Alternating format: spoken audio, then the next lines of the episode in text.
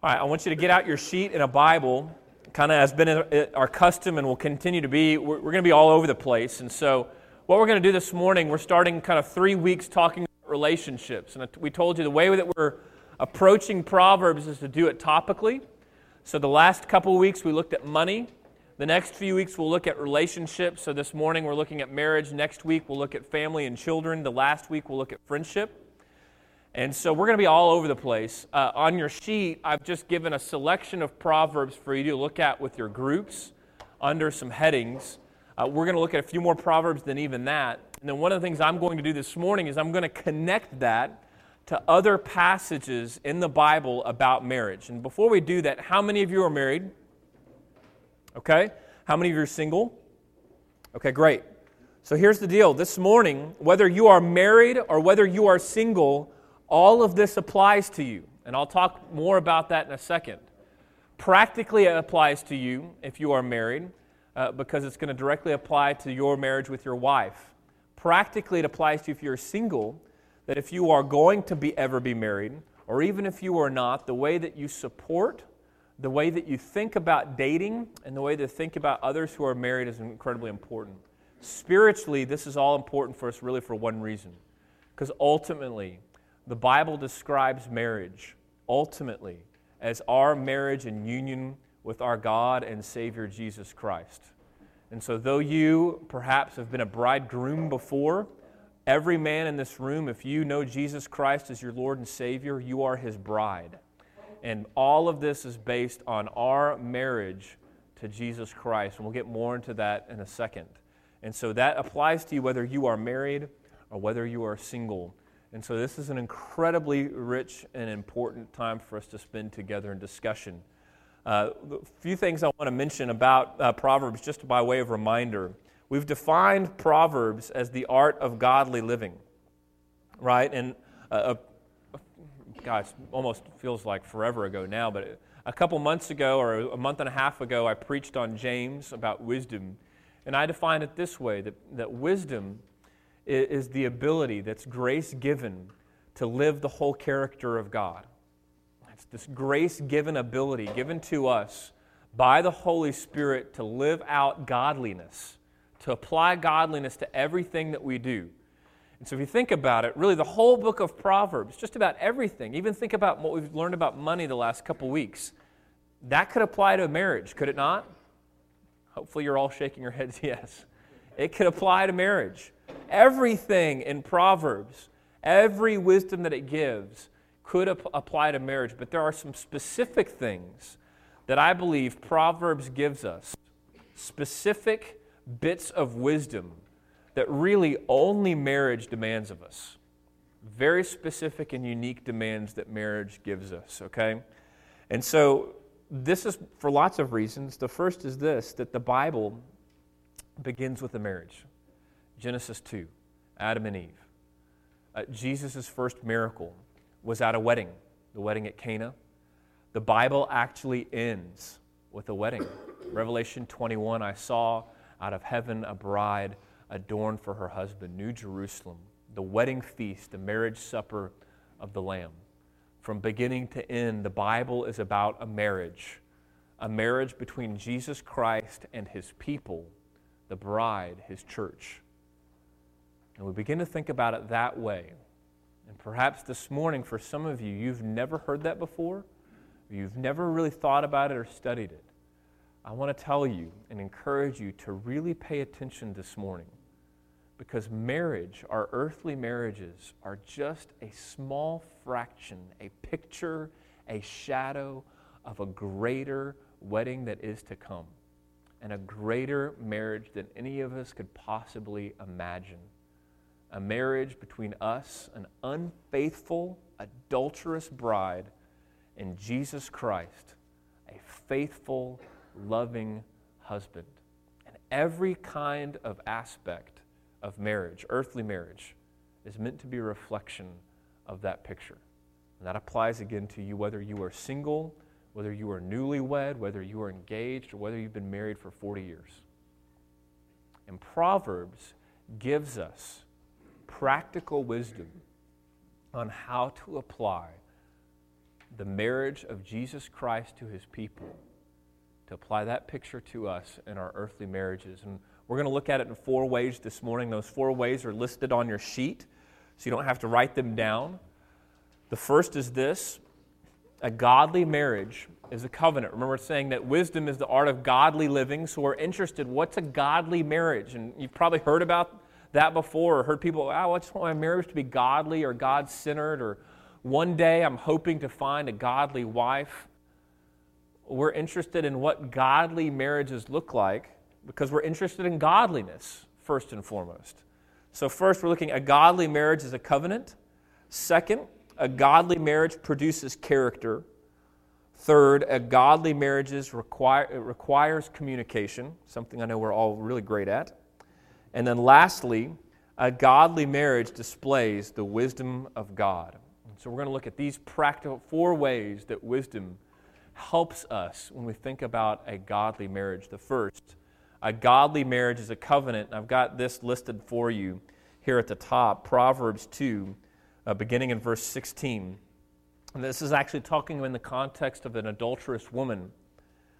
It says, So you will be delivered from the forbidden woman, from the adulteress with her smooth words. But I want you to notice well, how he describes her error in verse 17. He says this about adultery. He says, She has forsaken the companion of her youth and forgets the covenant of her God. So, a couple words here that are important for us this morning. The first is companion, that we think about our wife as a companion, right? A forever friend. Deepest, most intimate earthly relationship that you will ever have. We'll talk about friendship in a couple weeks. First and foremost, your wife or your future wife should be your friend. And this is one of the things, we'll talk more about character in a little bit, but one of the things that I think a lot of us forget and perhaps those of you who are dating might not be on your list. I would encourage you add it to your list. You need to be friends. You need to be friends with your wife. We're talking about a forever companion. But all of this, this companionship is built on one much more important word. We're told the adulteress in verse 17 has forgotten the covenant of her God. Marriage is a covenant.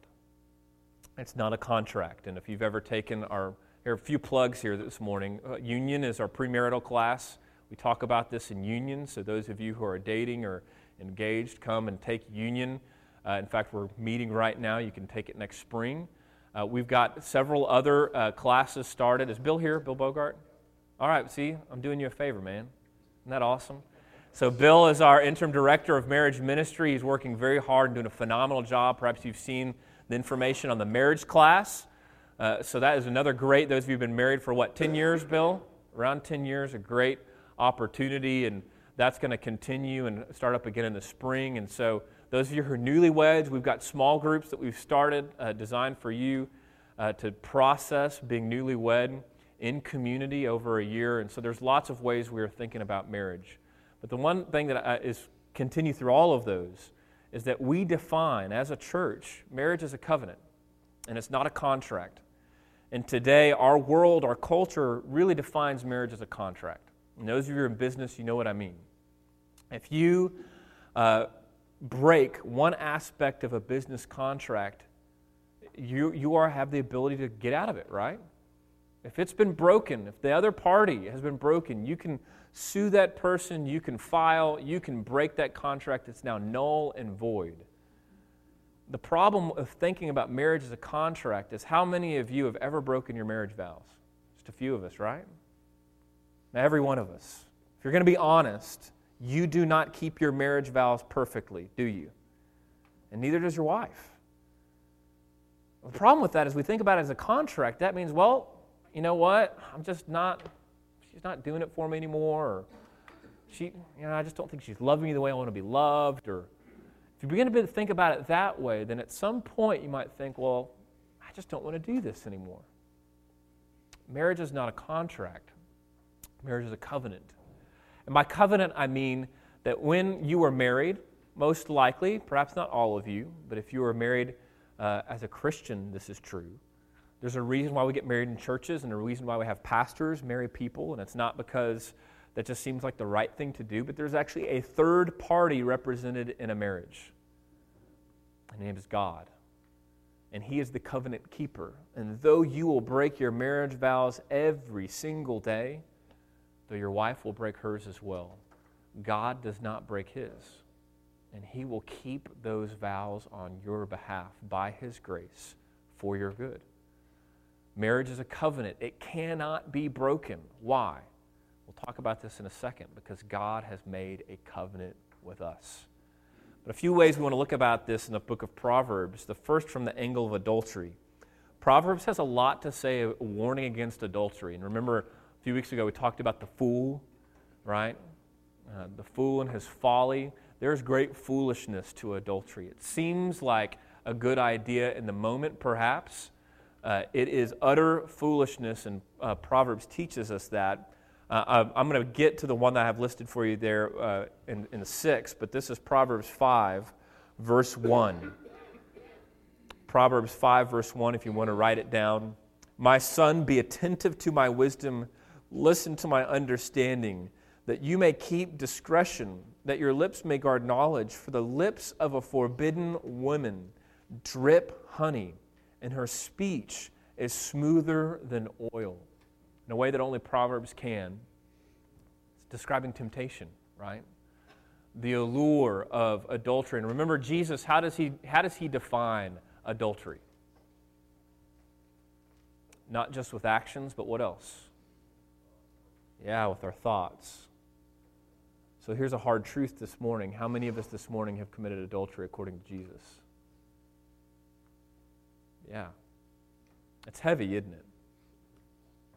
Have you ever thought about it that way? That even thoughts, what you look at, not just action, certainly could be action, if it is not your wife, and if you're not married, it's not your future wife, so it's purity for the sake of purity's sake, right? It's adultery. And here Proverbs is describing this allure, this forbidden woman. She drips honey, her speech is smoother than oil.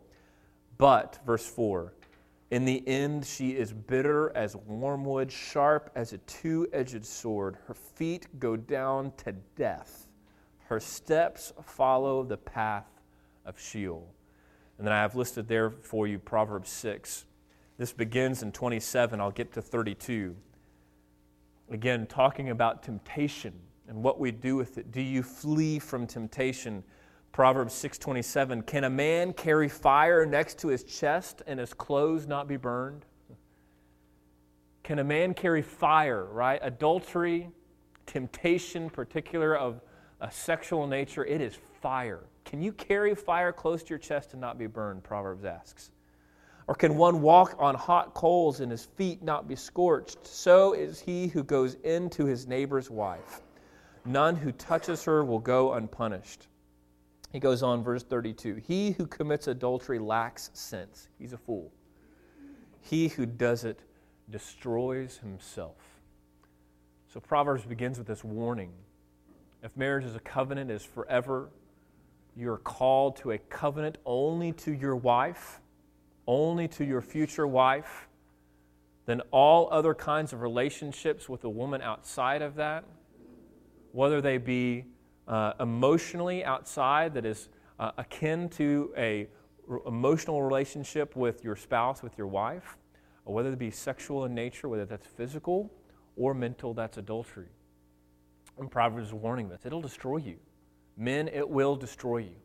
It will cripple you it will bring you down. And so, what is our motivation this morning? What motivates us to withstand that kind of temptation, that kind of barrage every single day? Well, the first is this those of us who are married, our wife. Proverbs 5:15. Proverbs 5:15. And I'll get to 18 in a second. Proverbs 5:15. Drink water from your own cistern. Now, again, this is imagery. So think about it in terms of your wife, of your marriage. Drink water from your own cistern, flowing water from your own well. Should your springs be scattered abroad, streams of water in the streets, let them be for yourself alone and not strangers with you. Let your fountain be blessed. Rejoice in the wife of your youth. A lovely deer, a graceful doe. Let her breast fill you at all times with delight. Be intoxicated always with her love. Why should you be intoxicated, my son, with a forbidden woman and embrace the bosom of an adulteress? So, practically, Proverbs gives us this antidote to temptation enjoy your wife. Enjoy your wife. See that God has given you this beautiful, amazing woman. We'll talk about this in a second. Woman of God. That not just physically is attractive to you, but emotionally and spiritually too. The great allure of temptation is the separation of physical union from the emotional and spiritual union that we enjoy every day. Talk about this in a second, but emotionally and spiritually, it is hard to connect with our wives, is it not? And that's connected to the physical, isn't it? The allure of adultery, of physical temptation, is that you don't have to connect those to the other parts. All of this is connected, Proverbs will teach us. It's all together. You cannot have one without the other. And so you are called as a man to enjoy your wife physically, yes, emotionally, and spiritually. That's where it begins. We'll talk about that in a second. Now, this morning you might be saying, Well, I'm not married. So what do I do? I'm tempted too, just like every married man here. Ultimately, more than enjoying your wife, your earthly wife, the antidote to keeping your covenant steadfast is to keep your covenant with God Himself. Not just first thinking about enjoying your earthly wife, but the antidote to temptation is to enjoy your spiritual wife. Now, you might not think of them that way, but enjoy really your spiritual husband, as the Bible would put it Jesus Christ. I said that marriage is a covenant. Marriage is a covenant throughout the Bible. God has made a covenant with you and with me. So much so that our sin in the Old Testament, when Israel sinned against God, it was not just seen as immoral. We talked about this several studies back. It was seen as adultery. And this kind of imagery is used over and over again as the people of Israel forsake God for other gods. It wasn't just immoral, it wasn't just wrong, but God said, You are adulterers. You are playing the whore. Why? Because we have been entered into a marriage covenant with our God. We've taken vows with Him. I want to read those vows to you. This is from the book of Hosea, my favorite book about marriage, actually, in a lot of ways. If you know the story of Hosea, uh, Hosea was called not just to speak prophecy, but to live it, right? To go and to marry a prostitute. Why? Because Jesus Christ, the truer and greater Hosea, was called to also go and to marry an adulterer. Who was he called to marry? Me and you. And so here's Hosea. He's been called to this in Hosea 2, verse 16. We hear the marriage vows that he has called us to, the people of God, uh, to him. He says, In that day declares the Lord, you will call me my husband. No longer call me my Baal, for I will remove the names of the Baals from her mouth, and they will be remembered no more. And I will make for them a covenant on that day with the beasts of the field, the birds of the heavens, the creeping things of the ground. I will abolish the bow and the sword and war from the land, and I will make you lay down in safety, and I will betroth you to me forever. I will betroth you to me in righteousness and in justice, and in steadfast love and in mercy. I will betroth you to me in faithfulness, and you will know the Lord. Brothers, you have been betrothed to the King of Kings and Lord of Lords. You're bride. You have entered into a covenant, a covenant that though you break every day, he is a faithful husband where you are unfaithful. So ultimately, what's our motivation in guarding against temptation and keeping our covenant of marriage? It's because he has entered into a marriage covenant with you. And he's called you to that kind of faithfulness. Okay, so first, marriage is a covenant. Second, we'll speed up a little bit. marriage produces character. Marriage produces character. And again, we'll move real quickly through some of this, this kind of character. Uh, Proverbs 12, verse 4 An excellent wife is the crown of her husband, but he, she who brings shame is like rottenness in his bones. Proverbs 19, 14 House and wealth are inherited from fathers, but a prudent wife, again, that's what means wise, a wise wife is from the Lord. Proverbs 18:22 who finds a wife finds a good thing and obtains favor from the Lord. And then finally Proverbs 31:23 and there's many others that you could look at. Her husband is known in the gates when he sits among the elders of the land. And those are the four I've listed for. I want you to look more at those. But what I want you to see is this. He's describing character. He's describing the character of a person within marriage first, those first few, talking about the character of a wife. And for those of you who aren't married and you're thinking about your list of who you would want in a spouse, and you're probably listing maybe physical things first, I would caution you. You need to think about the inward, the heart. We're called into friendship, lifelong companionship. And here, talking of verse of Proverbs 19, verse 14, a prudent wife is from the Lord right? A gift from the Lord, Proverbs 18 22. He finds a wife, finds a good thing, and obtains favor from the Lord. But it's not just about the character of our wife. So often, I think men make these qualities that they're looking for in a spouse. And perhaps you even think of your wife now and think, well, she's got everything that I could ever want. I want you to begin to think about yourself. What do you have as a man? If you're single, What's your list about being a godly husband one day? Not what do you want in a future wife, but what are you going to be as a future husband? If you're married now, and whether you've been married for many, many years or you've only been married for five, and you're thinking, wow, I wish my wife would be more like this or that, what are you called to be? How is God calling you as a husband? In what ways do you need to be transformed by the gospel? so you could better fulfill your, ca- your calling as a husband. Proverbs 31, verse 23 Her husband is known at the gates when he sits among the elders of the land. What do you think that's talking about? He's got a reputation, and it's a good one. Her husband is known well. The elders of the church, they know who he is. They know him by name. He's got a great reputation. Why? Because internally his character is strong. What does your character as a man, as a husband, look like? And this is so important as we think about marriage. Again, those of you who are single, this is why we say you should get married to a Christian. Now, no, it's not because it's a qualifier. I'll get to that in a second although it, it is. It's because we can't do this on our own, can we? you can't make yourself better. We've talked about this in the book of Romans. So, as you're making this list and thinking of ways that you could be a better husband, guess what? If you try to do that on your own, good luck. You need the work of the Holy Spirit in your heart to transform you. And guess what? you desperately need the Holy Spirit working on your wife. Because if any of you have ever tried to change your wife before, anyone want to get up here and say how well that's worked out for you?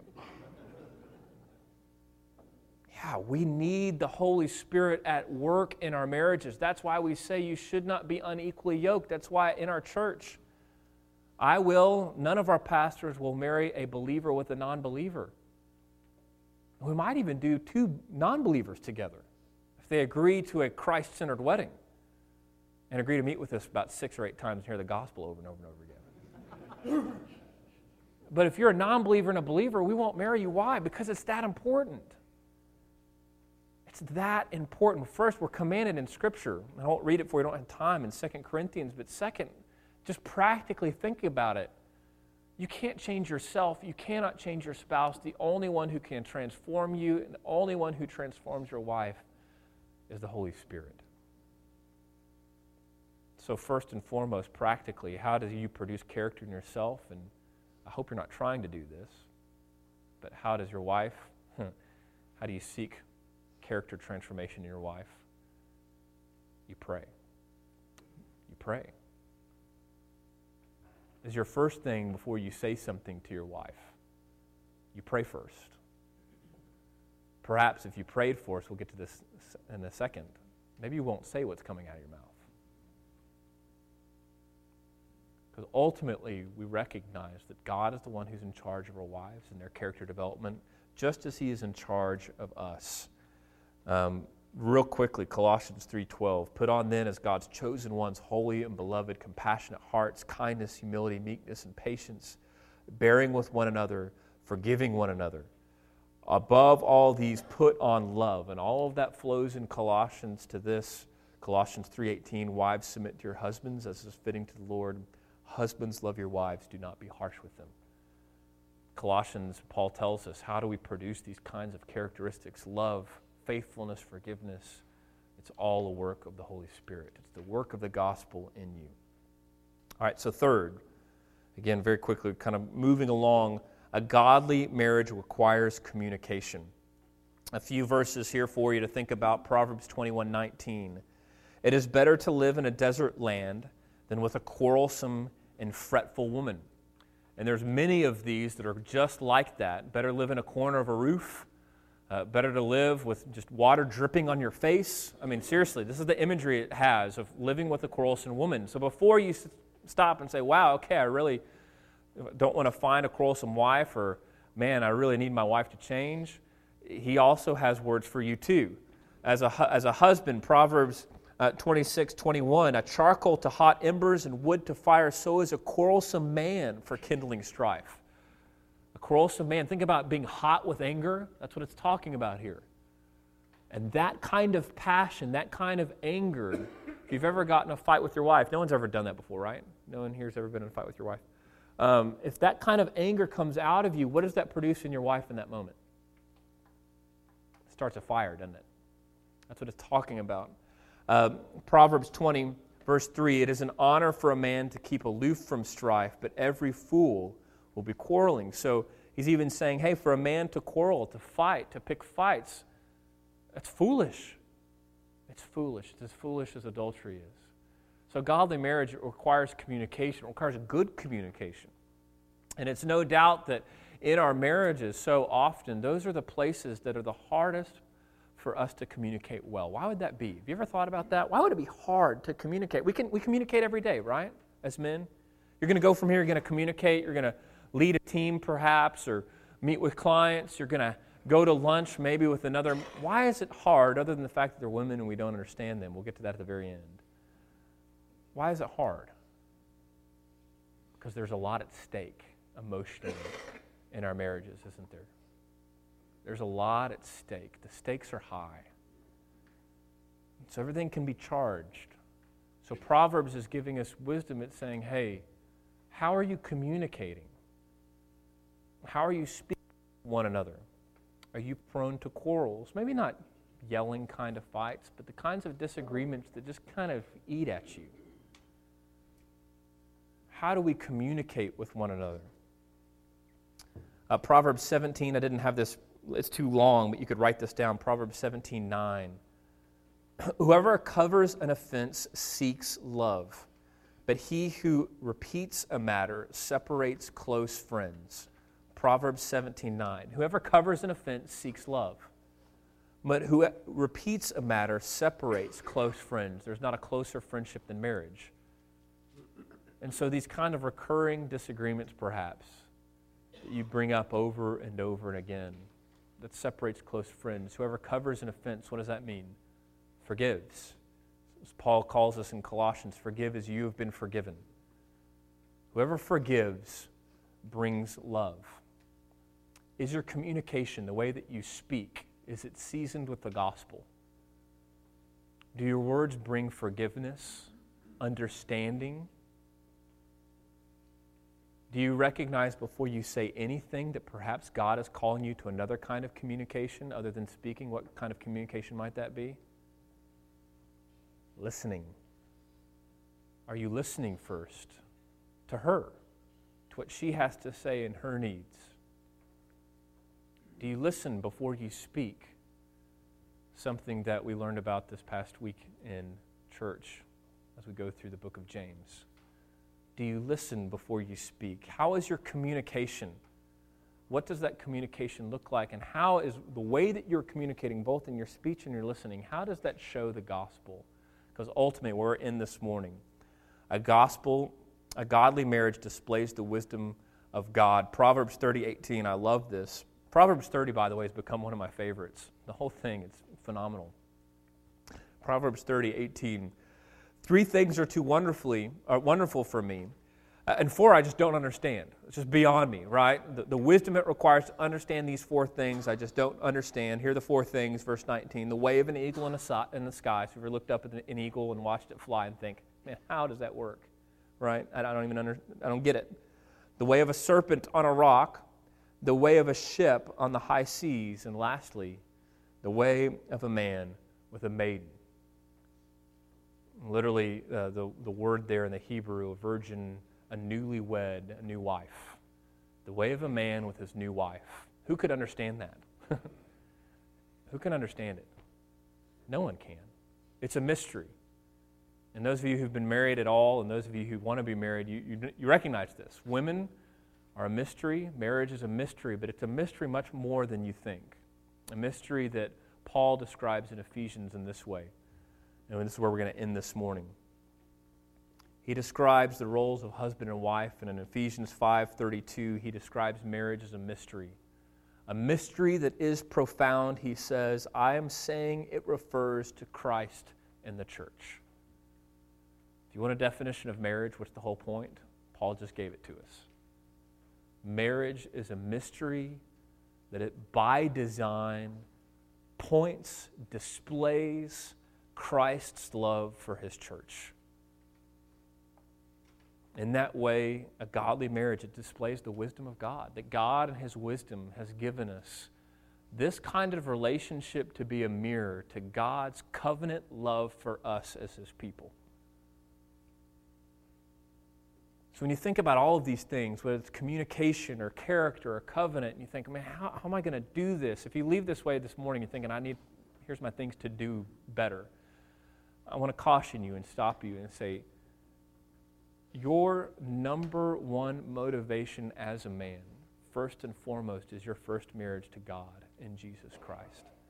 Everything flows out of that, down to the smallest little detail. The little things, perhaps, that your wife asks you to do that you don't really want to do. What's your motivation? Well, deep down, for some of you, perhaps we're going to be honest, you say, Well, I'll do it because I just don't want her to bicker at me. Or maybe just one step above that, well, I just want her to do something for me, and so it's kind of a give and a take. That is terrible marriage advice. No, you do it. Why? Because that little thing that you are called to do for your wife, Christ laid his life down on the cross for you. So, why do you love and serve your wife? Because Christ has loved and served you to the very end. So perhaps it might be difficult for you at times, or maybe it's the most joyous thing in the world. There is not a greater joy that you will know than the love of Christ for you. And when it's difficult, know this that in the most difficult of moments, Christ shed his blood on the cross for you. So, these four things I want you to talk about around your tables. Uh, remember again, this applies to whether you're married or whether you're single. Christ died for you, He is married to you, and He has called you to this kind of marriage here on earth. Let me pray for you. Father, thank you. Thank you for the picture of marriage in the, in the Bible, and thank you for the practical wisdom that you've given us in the Proverbs to live this out. May we not do this on our own. May we look to you and plead with you and pray to you and ask that you would give us the wisdom to live out godliness in our marriages, we ask in Jesus' name. Amen.